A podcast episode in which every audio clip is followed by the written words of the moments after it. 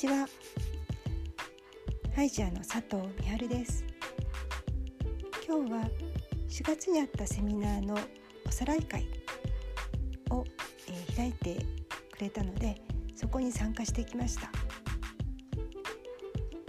今こうやって話しているアンカーを使っての音声ブログもそこで教えてもらいました。今日参加した方とお話をしていたら、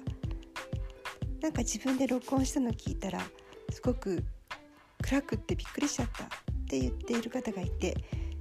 私も最初の録音の時は全く同じ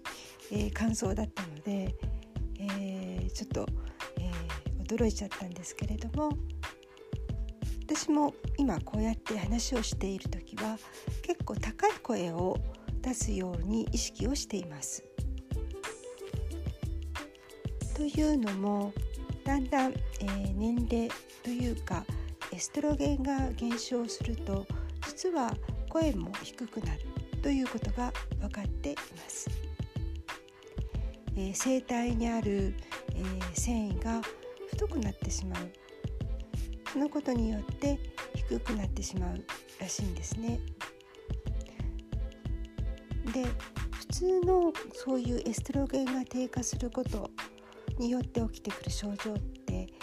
ホルモン補充療法をすると治ることが多いんですけれども、この声が低くなるということに関しては、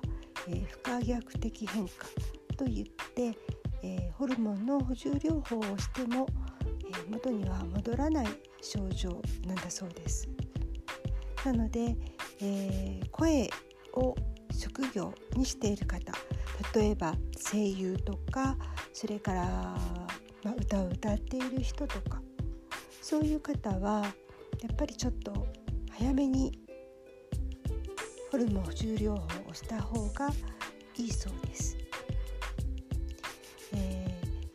声優をリタイアしたっていうニュースとかを聞くと、そういう関係もあるのかなって思ってしまって、